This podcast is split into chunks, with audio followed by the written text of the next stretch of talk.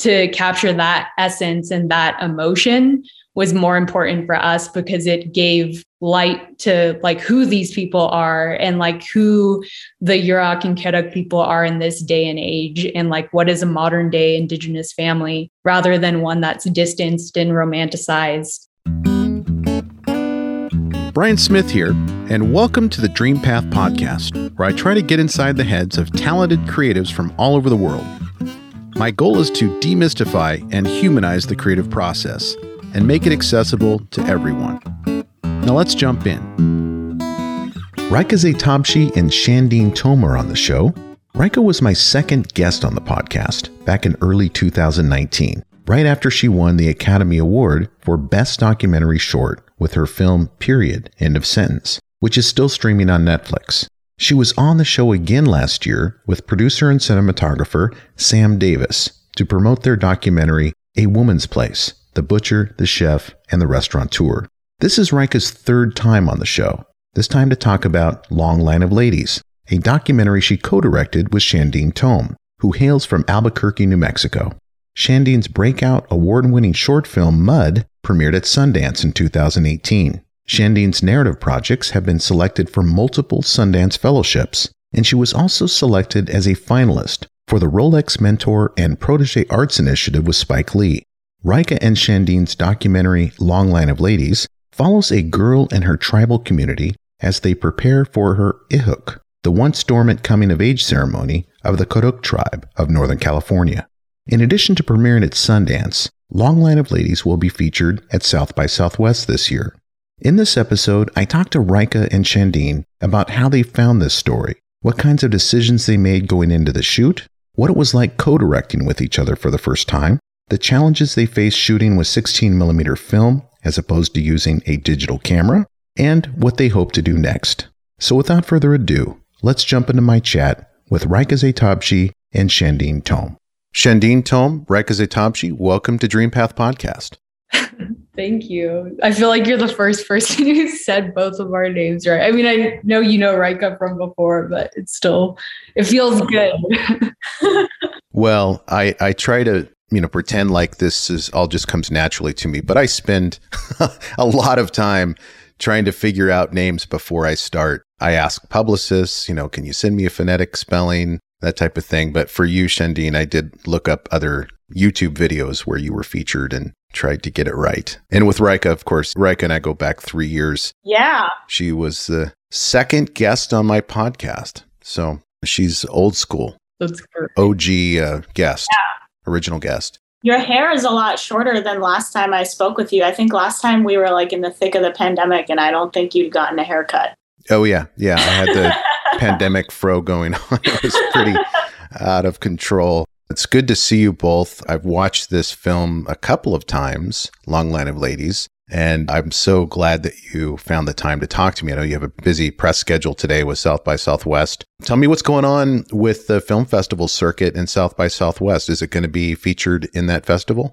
Yeah, it is. I think we're both pretty excited for it. We're both going to be there in person, which will be like really wild, I think. Oh, that's fantastic. So, yeah, I mean, we just were so hoping to be seeing it in person at Sundance. And yeah, now we're even more stoked. It's just like pent up, like wanting to see people. So mm-hmm. it'll be a good celebration and reunion. Ati will be there. So it'll be a lot of fun and you just missed the cutoff for Sundance. I mean, in terms of, you know, I, I, think if Sundance would have been held in March, you would have been there in Park City in person, but it just didn't work out. And what a bummer because that Park City experience is kind of singular in the film festival world.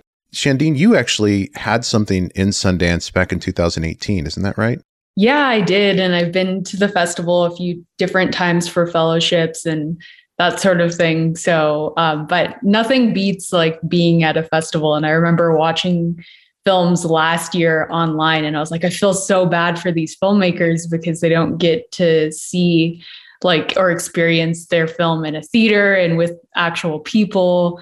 And then it happened to us. I was like, oh no, darn, this really sucks. But I mean, it also made accessibility a lot better um, like mm-hmm. people that I would never know who were able to like watch the film and then like after started watching other shorts and that sort of thing. And um, it was just pretty cool to see like all different types of people be able to access a film festival, whereas like before it's just kind of like only the people who can afford it or like have right press passes or that sort of thing.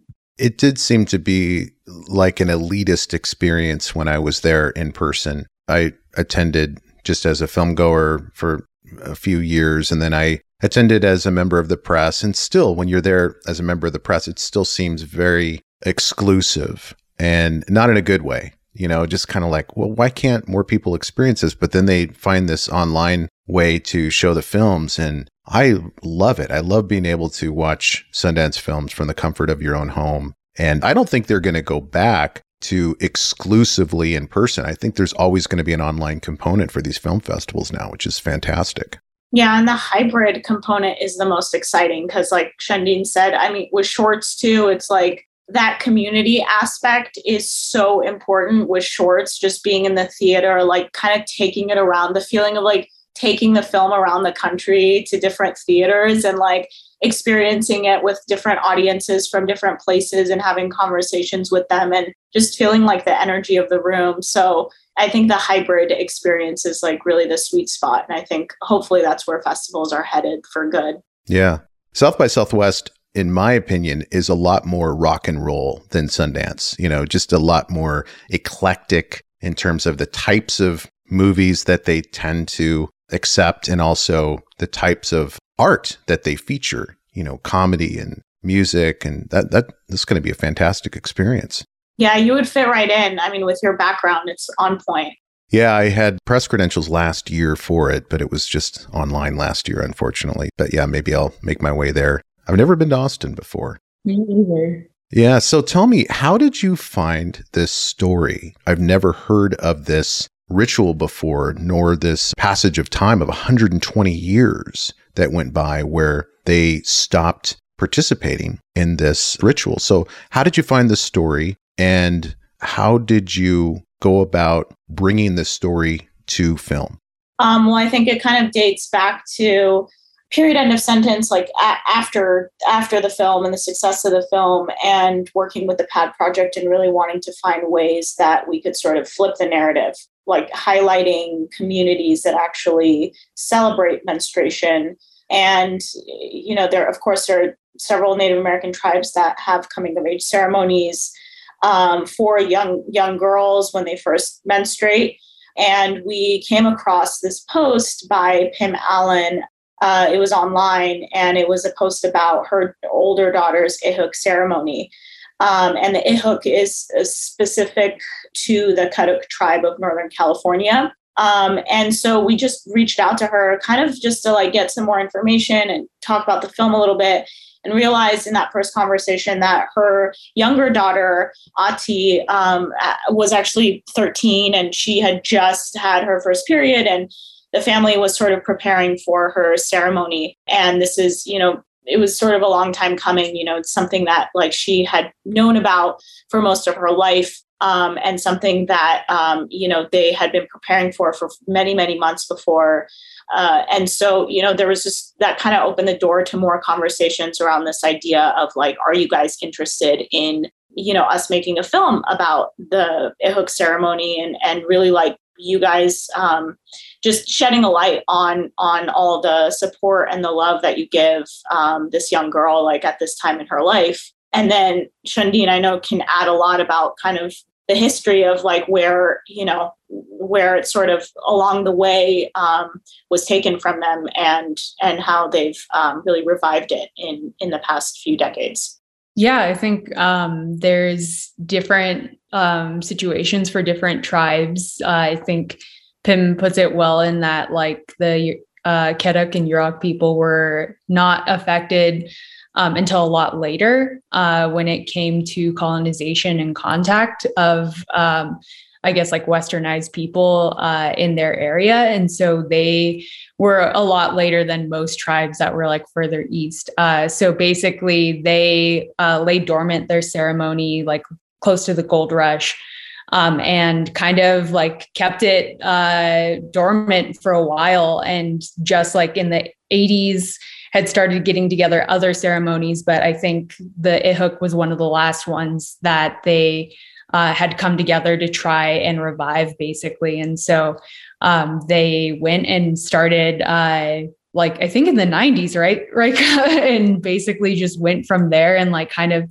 have built these different generations of people uh, of uh, young women and like other community members who have like really come together to celebrate a young woman's time in her life um, where she is coming of age. And so it's just really cool to see, uh, I guess, like the history and like how it coincides with like their way of reclaiming their ceremonies and their space, uh, but also like that they've had it all along. And it's not like it was necessarily taken away or it was like I mean, it was like banned in a sense, but like they still had it within them and their community is still like very alive and well today.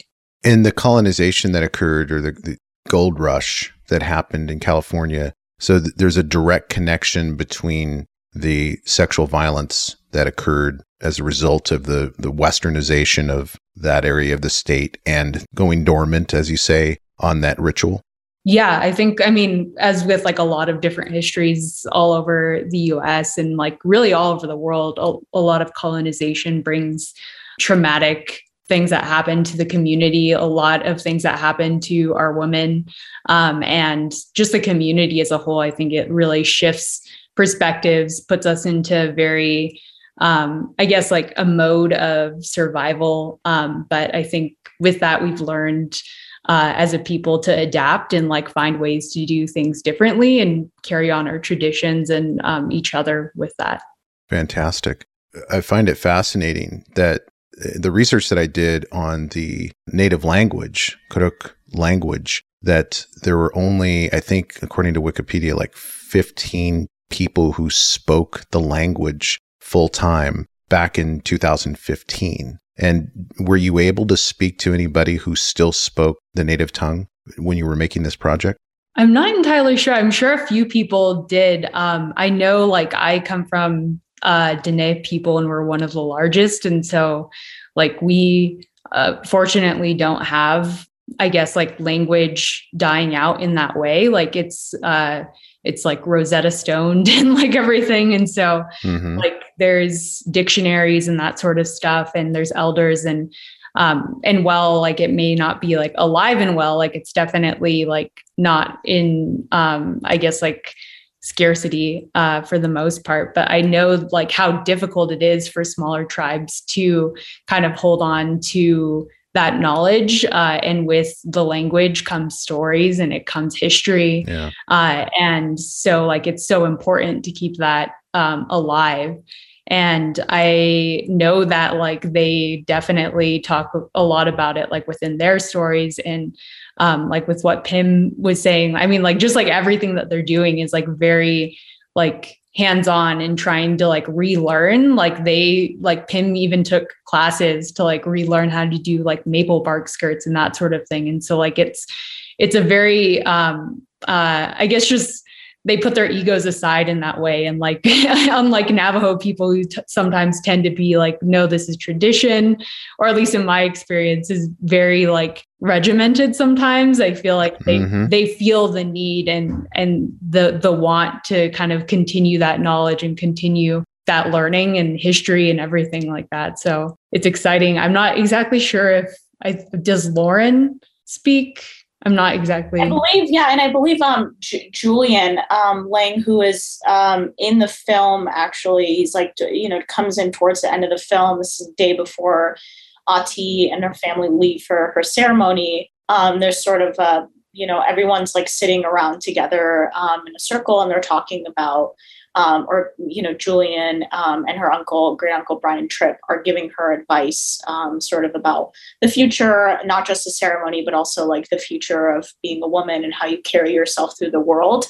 Um, and it's really those people who have, I think, been integral in in sort of bringing back and preserving the language of the mm. people. I know they're really like you know those are the people that um, really are the experts in in that. And pim is also just an integral part of the community as well as far as not just reviving ceremony but language. I know you know her father was really influential as well. And they're just a really it's just a really incredible group of people. Um, and and i remember pim i think in the film she says um, or maybe she didn't say this in the film. I think this was just a conversation we were having outside of the film that it, it's really interesting that with this ceremony, the Ati and kind of her generation, it's the first generation um, of girls who are having a ceremony where there was one generation before them who had who actually had the opportunity to also have a ceremony. So that it's the first time in a long time where that knowledge is actually like that firsthand knowledge of having the ceremony is directly being relayed to them. Mm-hmm. Um, and I know she was really excited about that, and that's a really that's a really cool thing for them because to have that firsthand knowledge as opposed to being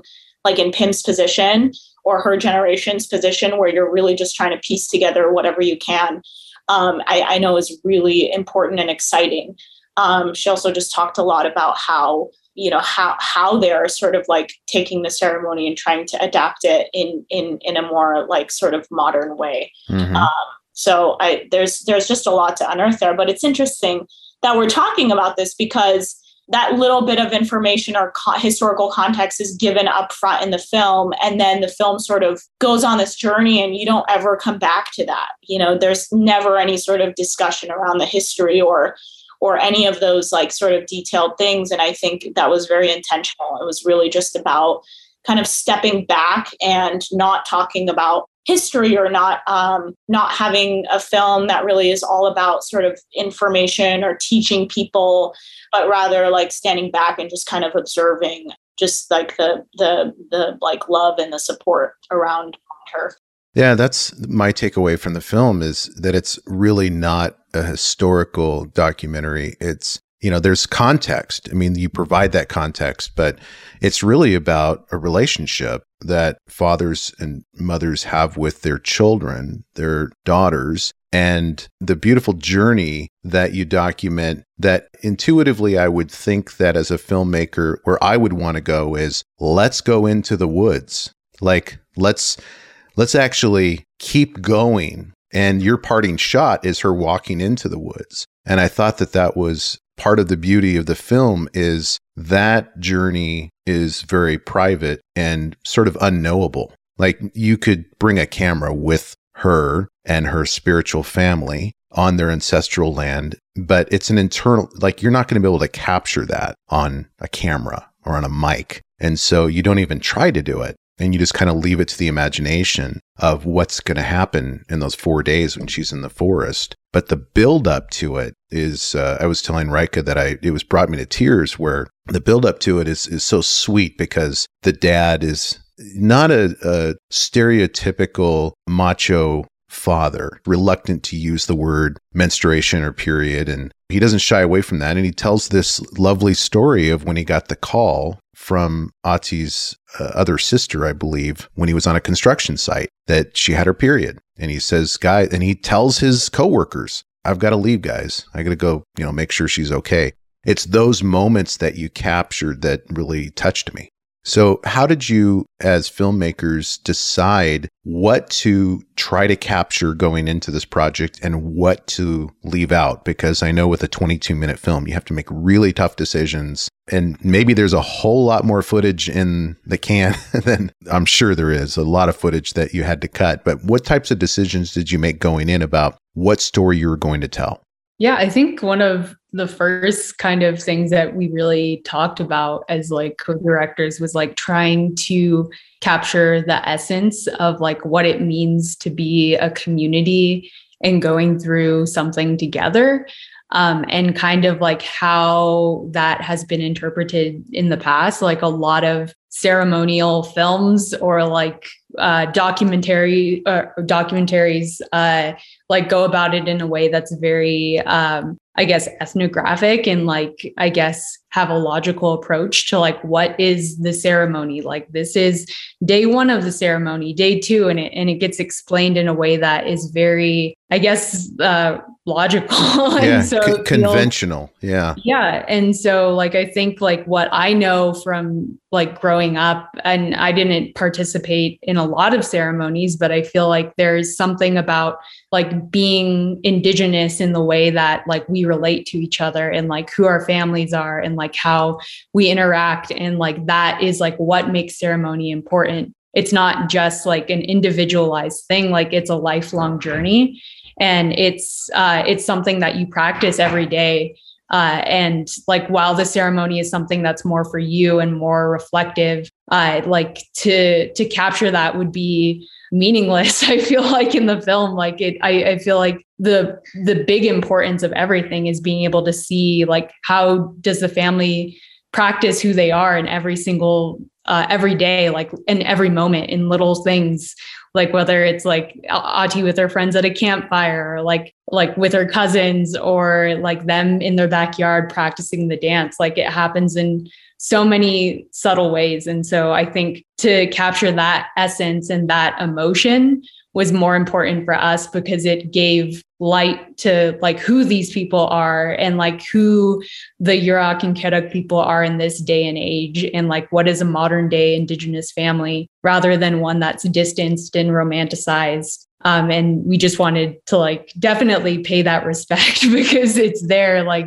they're definitely at the forefront of indigenous lifeways right now. And so it's like so neat to see that and and find ways to to show that through film and I'll add to um, one thing I remember, like early conversations Shandiin and I were having a lot about was like um, just like if you're thinking about the overall narrative, like what about conflict? Like where is the conflict in all of this? Oh wait, maybe we're not never going to capture any type of conflict, and you're just try kind of thinking like you know as as storytellers, you're just programmed to be like, okay, well where is this?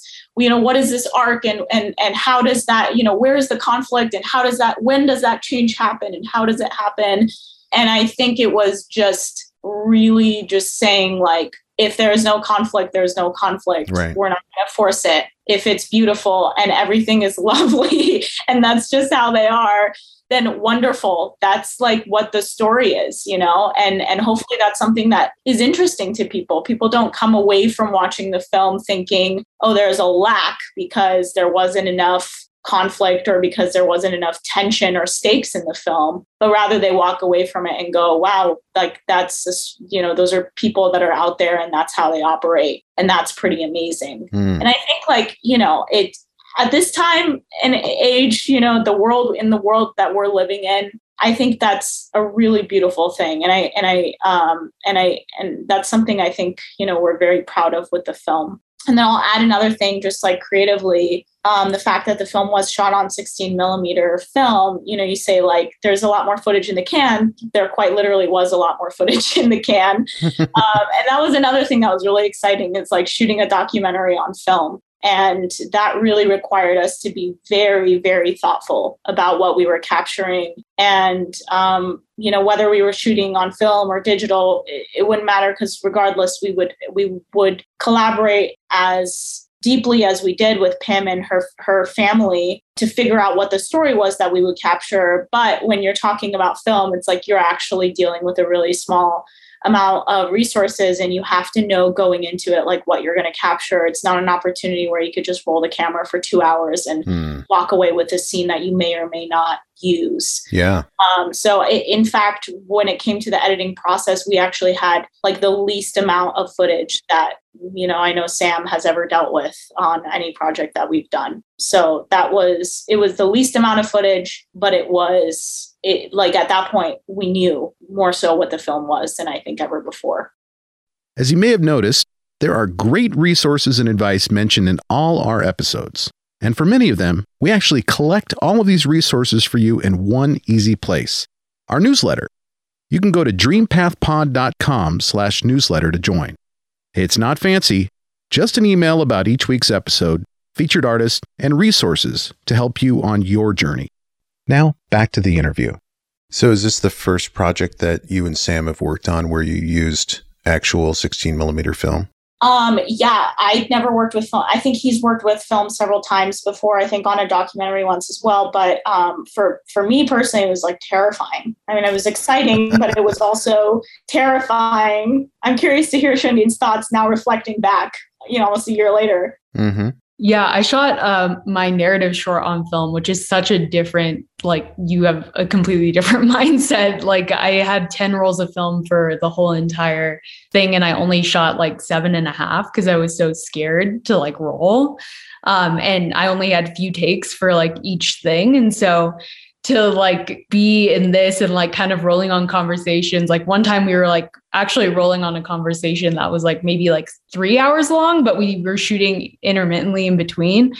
Um, and it was still like kind of like, whoa, this is wild that we're shooting this conversation and like it's actually like rolling out on film. and so um, it it was fun. Uh, it was definitely, I guess, freeing in that way but at the same time like you were intentional you like even like about your framing mm. about like everything and and the way that things were like captured within the frame was like really um trying to get the best out of like what we had. Yeah. And then always rolling on sound too. We are like keep rolling on sound. I, I like that word intentional because it's kind of the opposite of say like a cinema verite documentary where you want to be a fly on the wall and just get lucky after 12 hours of whatever. You guys went in with a plan and executed on that plan and beautifully done. Did you capture anything after her 4 days in the forest that you decided to not use or did you just decide beforehand you know what? We're not going to go there. The story's going to end when she walks into the forest we did not shoot the ceremony at all or like after. I think it was like uh, trying to like we had initially it was in our mind that like we could possibly do it and it was an open open conversation that we were having with the family. Um, and i think we kept tossing around different ideas but i think we all ultimately came to a point where it was like we aren't going to shoot anything that involves the ceremony and and we kind of stuck with that. I think we like mm-hmm. we we planned out those like last couple of shots that felt like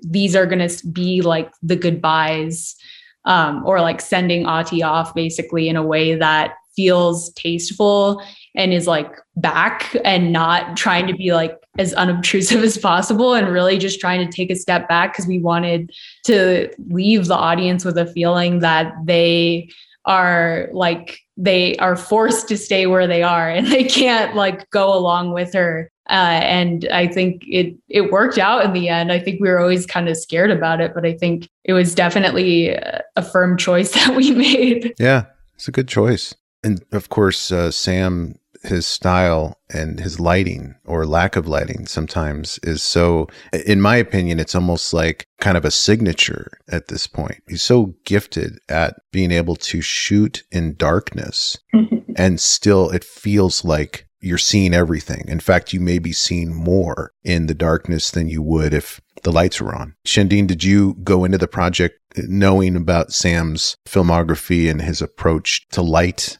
and dark when shooting these films? Yeah, I mean, like I got to watch a lot of his stuff before and I was honestly impressed. And I, I think it was cool to feel like the collaborative nature that we had. Like whenever we had an idea, like while we were shooting, like Sam was always up for it. And I think it was really cool to see, I guess, like his style, or like even if you're like, oh, can you shoot this? Like he would frame it in a way that was like very artistic and intentional and like trying to really um i guess like evoke the themes that we wanted which was like community and relationship to each other and and taking a step back. And i think it was great that like he's an editor he's like everything and he's like multi-talented. And i think like mm-hmm. he works like that too. So like it's cool to see um i guess like those different minds that he has but also just like just the beauty of the shots i think is like so cool. And it, it's celebratory of mm-hmm. of exactly um, the family and uh, and of what we wanted. And i think it just feels so light and organic and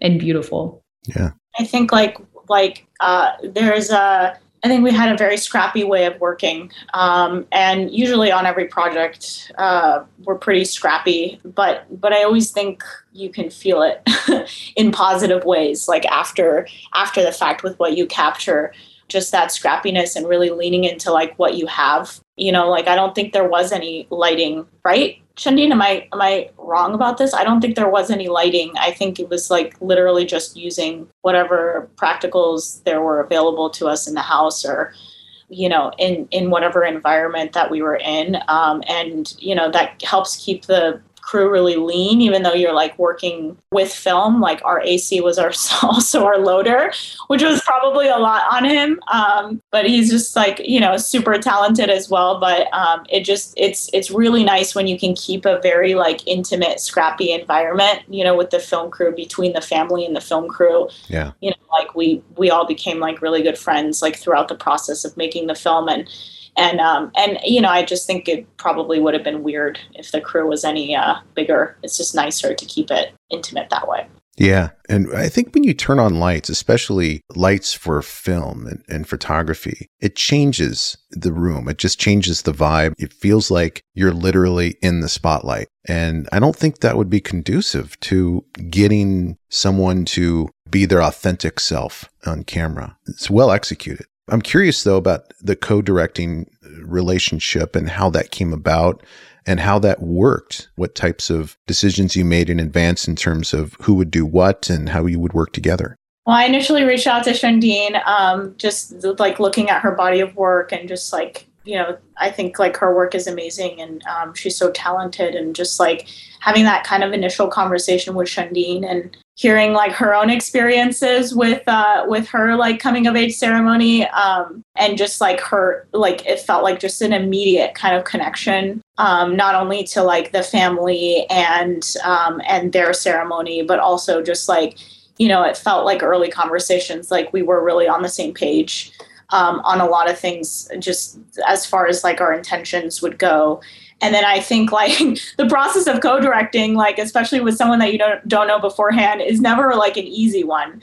Um, you know, I, I came from co-directing a lot, but with Sam, who's like my partner, life partner, like mm-hmm. you have a dog, yeah. you know, so there's kind of a shorthand there. But, you know, working with Shandiin, it was like it took a lot of time, energy, and effort. And I think, you know, I'm really proud of us for both putting that energy and effort into it beforehand because we're also doing it at a time when it's like the pandemic. Shandiin lives in Albuquerque. I live in Los Angeles. So it's a lot of that communication is like done via Zoom and just trying to like not only talk about the film and what we want to do with the film, but understand each other, you know, and, and learn more about each other and kind of like just get in sync on that sort of film language um, and I think getting in sync on that film language, it required maybe a lot more effort, attention, and foresight than had one of us directed the film on our own. Um, so I think a lot more thought and love went into the kind of that final product because of the nature of that that collaboration and there being two of us. Hmm. Yeah, it was like a crash course on each other. you have like a few months to like kind of get to know each other, get to know like what we wanted to do and share that artistic space and like I like we're both both very passionate people when it comes to our art and like our expression. And so like I think like I've never co-directed something before. So it was like really odd to kind of share that artistic space with somebody. Um, and like kind of like I guess like pause sometimes and be like, maybe that's not the thing we want to do, but maybe it is. And a lot of listening and hearing each other out. Mm. And I guess just like finding ways to communicate that better. And I think like it it took a lot sometimes but then it was also really easy sometimes. Like there there was things that like we just totally clicked on and it got us excited about like the prospect of shooting and like being there. And i think like that's what you want in a crew and like just being able to have that trust and like pass on i guess like artistic minds and like just kind of get it going and um, it was like even fun like on set like because usually as a director you're, you're like really overwhelmed and you're trying to like talk to the subjects or, or like keep in conversation with them get to know them and like also like direct the crew and like figure out your surroundings and not be like too tunnel visioned it's kind of lonely yeah. yeah. And here it was like constantly just bouncing ideas off of each other and like being like, hey, like I'm gonna go talk to this person if you wanna like set this up. Or I, I think it was just like fun to like really be like on the ground and kind of loosely going about. Yeah.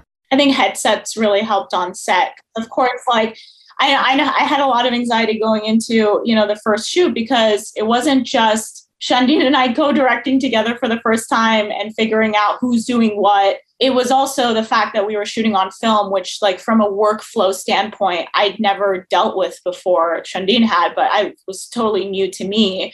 So just kind of the clunkiness of like ironing all that stuff out. And I think it really just come, like came over time. It, it was just more like the more you would do it together, the more you would sort of like get into a rhythm and a dance with one another, as opposed to saying like, all right, Shandiin, like, you know, uh, this can be your thing. This is my thing. Like, you know, so and so, you do this. I think it was less of like that type of an approach and more so like just kind of doing that like nonverbal dance with one another where, where you just start to kind of feel like where you know like leaning on her for this and her leaning on me for this. And and then i think you know over time it just became like okay this is awesome. This is great. And there's two of us. And that um, is really a big strength because someone's always looking out for the next thing you know? Someone's mm-hmm. always like has an eye on something else that's going on. And that's exciting. I, I, definitely think directing on your own can be a very lonely experience, hence why I've co-directed a lot. Yeah. Well, for for Shandiin, I, I would imagine that it was kind of an easy yes in terms of at least wanting to explore the idea of working with Rayka, Academy Award winning director. You know, a lot of street cred coming in, but you guys worked beautifully together. The final product is really beautiful and touching. And I'm excited for both of you and for Sam to see where this thing goes. And I'd love to hear how things go at South by Southwest and beyond. So, what are your plans, both of you, in terms of next projects? I know you can't really talk a lot in detail about specific projects that you're working on, but what are you excited about and looking forward to in 2022? Um, I like I never like to give a clear answer here, um, mostly because of my own ADD and plans always constantly changing. Yeah. But I think something that I'm really like looking forward to is is just leaning into like some more narrative projects as well. I love documentary, but I think I'm always like interested in exploring more narrative projects and um, really taking the leap to do more long form projects. Um, so, like, you know, developing a couple things here or there, um, but who knows, like, what will stick and when it will happen. Hmm. Yeah. How about you, Shandiin? Yeah, uh, I mean, I originally got into film because of the love of narrative filmmaking, and I haven't been able to do that in a long time. So I'm just hopefully using this year to kind of jump back into that and write more and make more time for myself because I've been saying yes to like tons of things and kind of pushed my own thoughts and ideas aside. And so, like, I'm mostly in narrative. So I'm just like really excited to get back to like creating worlds like from my mind. Awesome. Yeah, Shandiin and Rayka, thank you so much for sharing your story about Long Line of Ladies on the podcast and wish you all the best at South by Southwest. Super exciting. Thank you so much. As always, very thoughtful interview. Yours are always the best. Oh, thanks, Rayka. That really means a lot. Hey, thank you for listening, and I hope you enjoyed today's episode. If so, I have a favor to ask. Can you go to wherever you listen to podcasts and leave me a review? Your feedback is what keeps this podcast going. You can also check us out on Instagram, Twitter, and Facebook with the handle at DreamPathPod. And as always, go find your dream path.